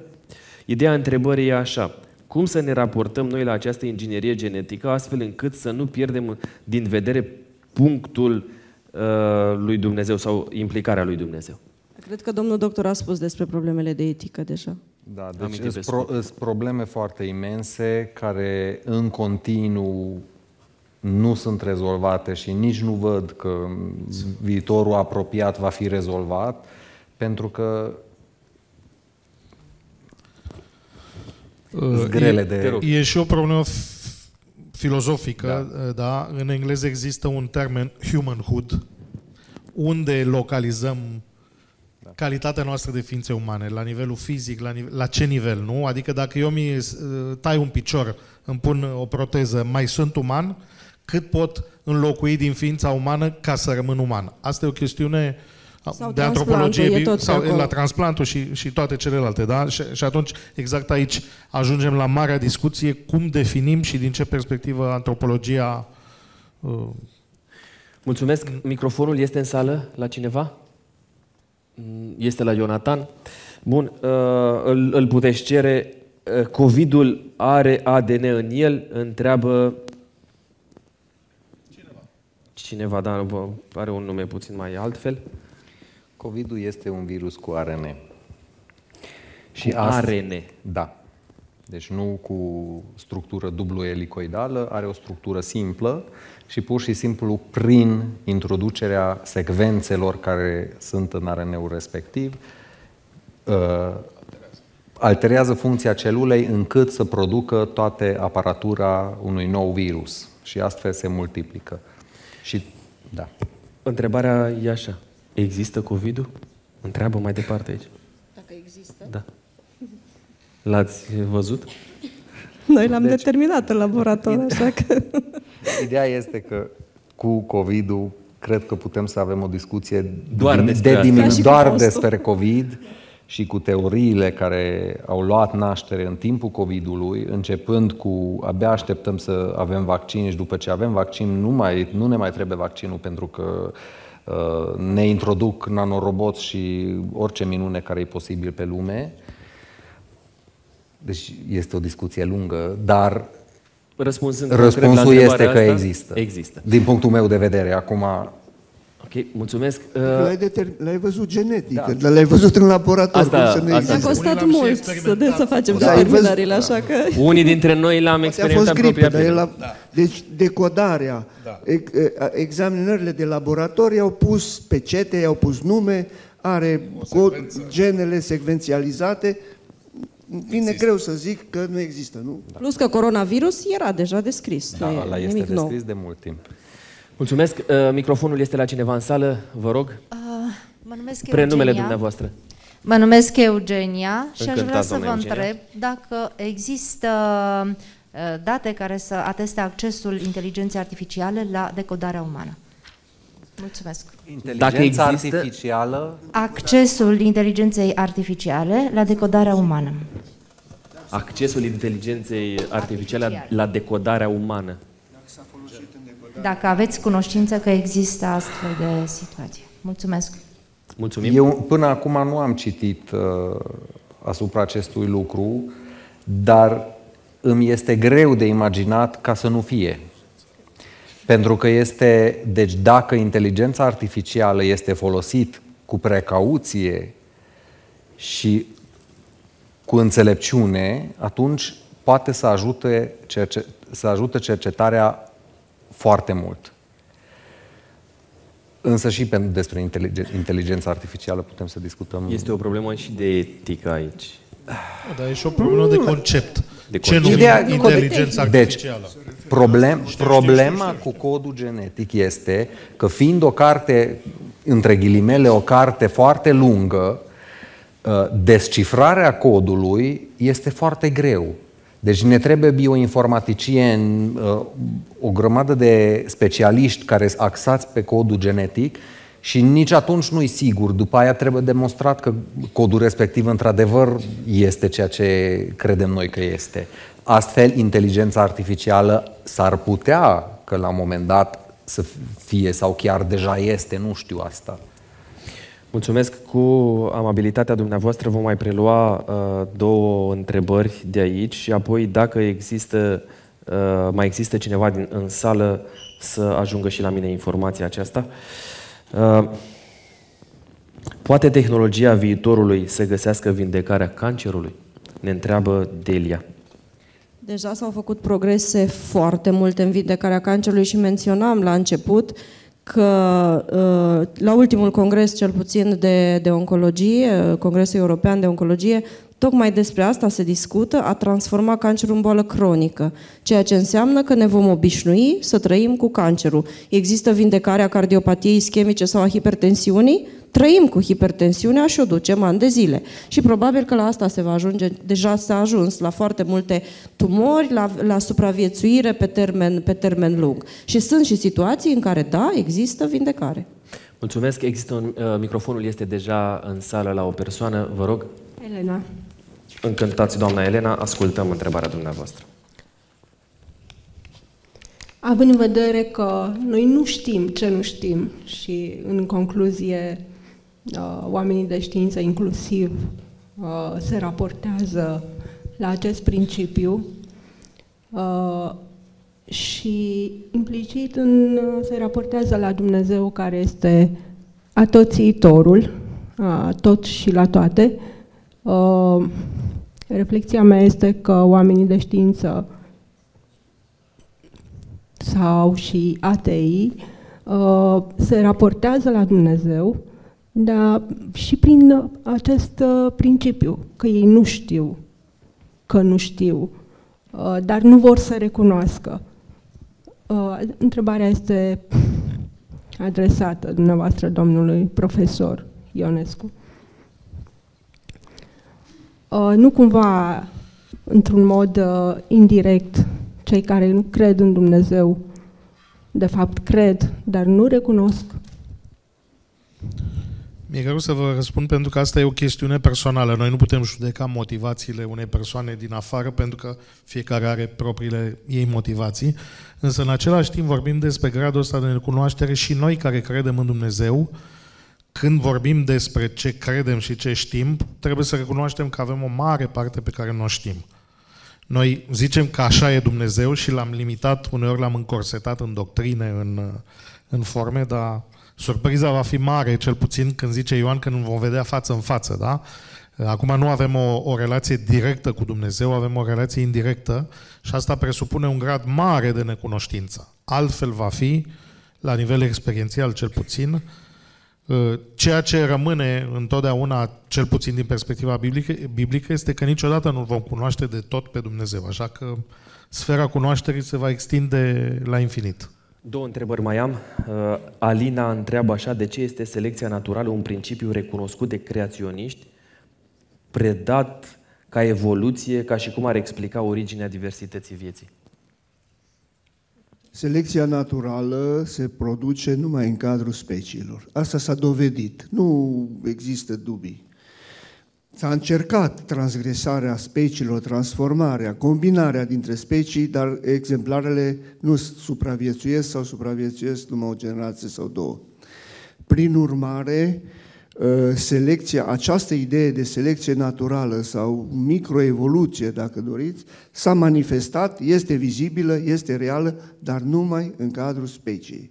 Niciodată n-a reușit să ducă la transformarea unei specii inferioare în specii superioare, mai ales că contravine unei legi fundamentale din fizică. Toată m-ați întrebat de practica mea. Toată viața am luptat împotriva entropiei. Boala este o creștere a entropiei. Toată viața medicul încearcă să reducă entropia, adică să reducă dezordinea. În această lume bazată pe creșterea entropiei, deci este ilogic ca această evoluție, selecție naturală să ducă la ființe superioare. Pentru cine nu a urmărit uh, celelalte uh, ediții, celelalte uh, două ediții precedente, vă încurajez să intrați pe Authentic Podcast și să le uh, urmăriți acolo, pentru că uh, discutăm despre subiectul acesta mult mai în detaliu. Și ultima întrebare din seara asta, înainte de a vi-o adresa, să vă gândiți bine către cine vor merge premiile, da? Din partea fiecăruia. Denis, am început cu el, termin cu el. S-a demonstrat că mutații în cadrul genei TBXT genă esențială în dezvoltarea embrionară a notocordului, pot produce dezvoltarea anormală și chiar pierderea cozii la unele primate. De exemplu, inserția unui element alu, transpozon, în intronul 6 determină omiterea exonului 6 la nivelul transcriptului. Este considerat de unii oameni de știință că aceste mutații sunt o dovadă a evoluției umane. Ce contraargumente ar exista? Până acum nu am intrat în discuția cu transpozoanele, pentru că cam patru, o, un procent destul de mare din genomul uman constă din transpozoane. Transpozoanele sunt niște porțiuni de gene care se poate mișca de sine. Deci nu are organismul acces asupra mișcării. Și astfel, de exemplu, distrofia musculară Duchenne, uh, adem, uh, polipoza adenomatoasă de colon familial, poate să ia naștere. Deci pur și simplu sunt niște porțiuni care migrează în, între genele noastre. Și prezența transpozoanelor este descris de mult și se presupune, dovezile nu sunt foarte clare încât să putem trage concluzia că așa este, că până la un moment dat nu a existat transpozon în genomul uman. Dar se presupune că transpozonul a luat naștere dintr-un virus. Deci, prin introducerea genelor respective, o rămas acolo și avem o, o parte, o, un procent destul de mare de transpozoane în genomul nostru, care nu neapărat înseamnă că avem boală sau o să producem boală, numai că știm că avem niște gene plimbătoare, care se tot plimbă. Vă mulțumesc mult pentru răspunsurile pe care le-ați oferit în uh, ocazia aceasta. Sunt convins că am fi putut să mai rămânem uh, câteva zeci de minute bune împreună, uh, dar cred că este mai înțelept să ne oprim acum, în speranța că ne veți promite că veți mai veni la altfel de dezbateri și cu altă ocazie, astfel încât să putem continua uh, dezbaterile pe care le avem împreună, dar și să încercăm să răspundem întrebărilor venite din partea prietenilor noștri, de aici din sală sau din, uh, um, din lumea virtuală. Da? Uh, ajutați-mă să premiem în seara aceasta pe patru dintre cei care au adresat întrebări, cu tricouri marca autentic și câte o carte uh, de la editura uh, Viață și Sănătate. Încep cu dumneavoastră, doamna Gurs. La microfon, vă rog. Eu aș propune premiul pentru cel care a fost pe locul 4 la test, nu pentru întrebare. Se știe din sală cine a fost pe locul 4. Pe locul 4 uh-huh. la uh, Kahoot. Uh-huh. Nu știu dacă reușim să găsim tu asta. ai fost? Nu. Se poate găsi asta? Sau știe cineva? Sus, ok. Perfect. Vino, te rog, uh, să primești uh, premiul cu mare drag din partea doamnei Gurzu, un tricou și o carte de la editura Viață și Sănătate. Domnule Covaci. Ultima întrebare. Ultima întrebare Era de la... atât de uh, specifică uh, și... Întrebarea lui Denis. Denis, da. te rog să vii uh, uh, în față. Domnule Vărcuș? Eu uh, aș uh, propune pe domnul care mi-a adresat întrebarea despre Iov. Despre și apreciez Iov toate Răzvan, întrebările așa? pe care le-a apreciat. Doar că, doar că eu l-aș sfătui data viitoare să nu fie agresiv, că agresivitatea nu este o calitate care Răzvan, te, te așteptăm uh, în față și pe tine, te rog. ok, asta este un premiu pentru tine. Felicitări! Cu toată inima. Felicitări! Asta pentru tine. Răzvan, te rog. Și uh, Laurențiu? Uh, ultima întrebare. Uh, ultima întrebare din sală, da, de la doamna Elena. Da. Doamna Elena, vă invit uh, lângă mine, vă rog, pentru a vă oferi un tricou și o carte a editurii uh, Viață și Sănătate. Uh, pentru momentele acestea uh, apreciez din toată inima faptul că ați fost cu noi. Nu o să rămânem uh, datori pentru Răzvan, chiar dacă el nu vrea să vină în față la noi aici. Mulțumim frumos. Uh, am să-i trimit lui Răzvan, așa, în semn de apreciere, două cărți și un tricou. Ionatan, ajung la Răzvan. Mulțumim din toată inima pentru momentul ăsta. Uh, vă mulțumesc mult încă o dată pentru că ați fost aici uh, alături de mine. Uh, doamna profesor universitar dr. Simona Gurzu, am pentru dumneai un mic cadou. Mulțumesc. Apreciem din toată inima. Pentru domnul doctor Zolt Covaci, șef de lucrări la disciplina biochimie și medic specialist în genetică medicală de asemenea. Un mic cadou. Pentru uh, domnul conferențiar universitar dr. Flore Vărcuș, de asemenea, un mic cadou, mulțumim pentru participare. Și pentru domnul conferențiar universitar dr. Laurențiu Ionescu, de asemenea, un mic cadou. Mulțumim din toată inima pentru că ați fost cu noi. Mulțumim uh, vouă celor care ați fost aici, ați ales să investiți timpul într-un mod în care să descoperiți răspunsuri la întrebările pe care le aveți. Sunt convins că timpul acesta este o investiție, o investiție nu doar pentru un timp scurt, mediu, ci vorbim despre uh, un timp uh, care să ajute cu adevărat să sedimenteze tot ceea ce ați reușit să descoperiți în uh, seara aceasta. Uh, este o onoare pentru noi să fi putut să fi organizat aceste trei episoade în cadrul uh, discuțiilor noastre um, creațiunea examenului științei a fost o provocare pentru noi, a fost o provocare pentru mine și sunt convins că am deschis noi orizonturi în privința uh, dezbaterilor pe tema aceasta. Uh, sperăm ca din uh, prima parte a anului viitor să continuăm cu astfel de dezbateri dacă sunt pe interesul, uh, pentru interesul vostru, astfel încât să fim cât mai aproape unii de alții.